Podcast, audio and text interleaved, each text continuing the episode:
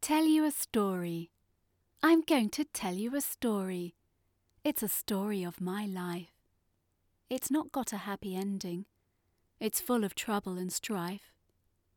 I'm going to tell you about me, and when I do, please don't cry.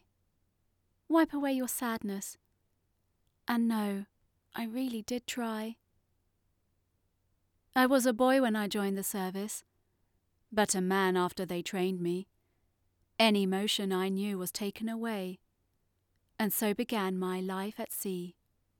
I learnt to bomb a country, far away from the land that I knew. I learnt to forget about the innocent. I just knew I had a job to do.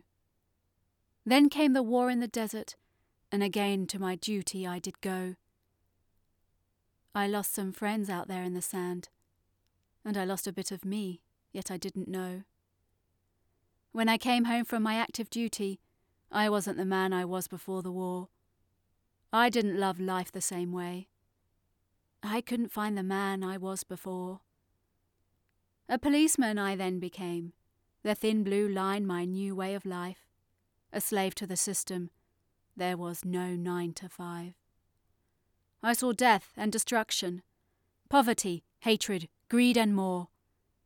Day after day I struggled on. But each day I was living my own personal war.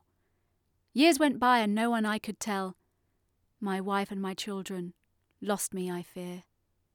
And depression my only comfort in life. Then it hit me, and I wiped away a tear.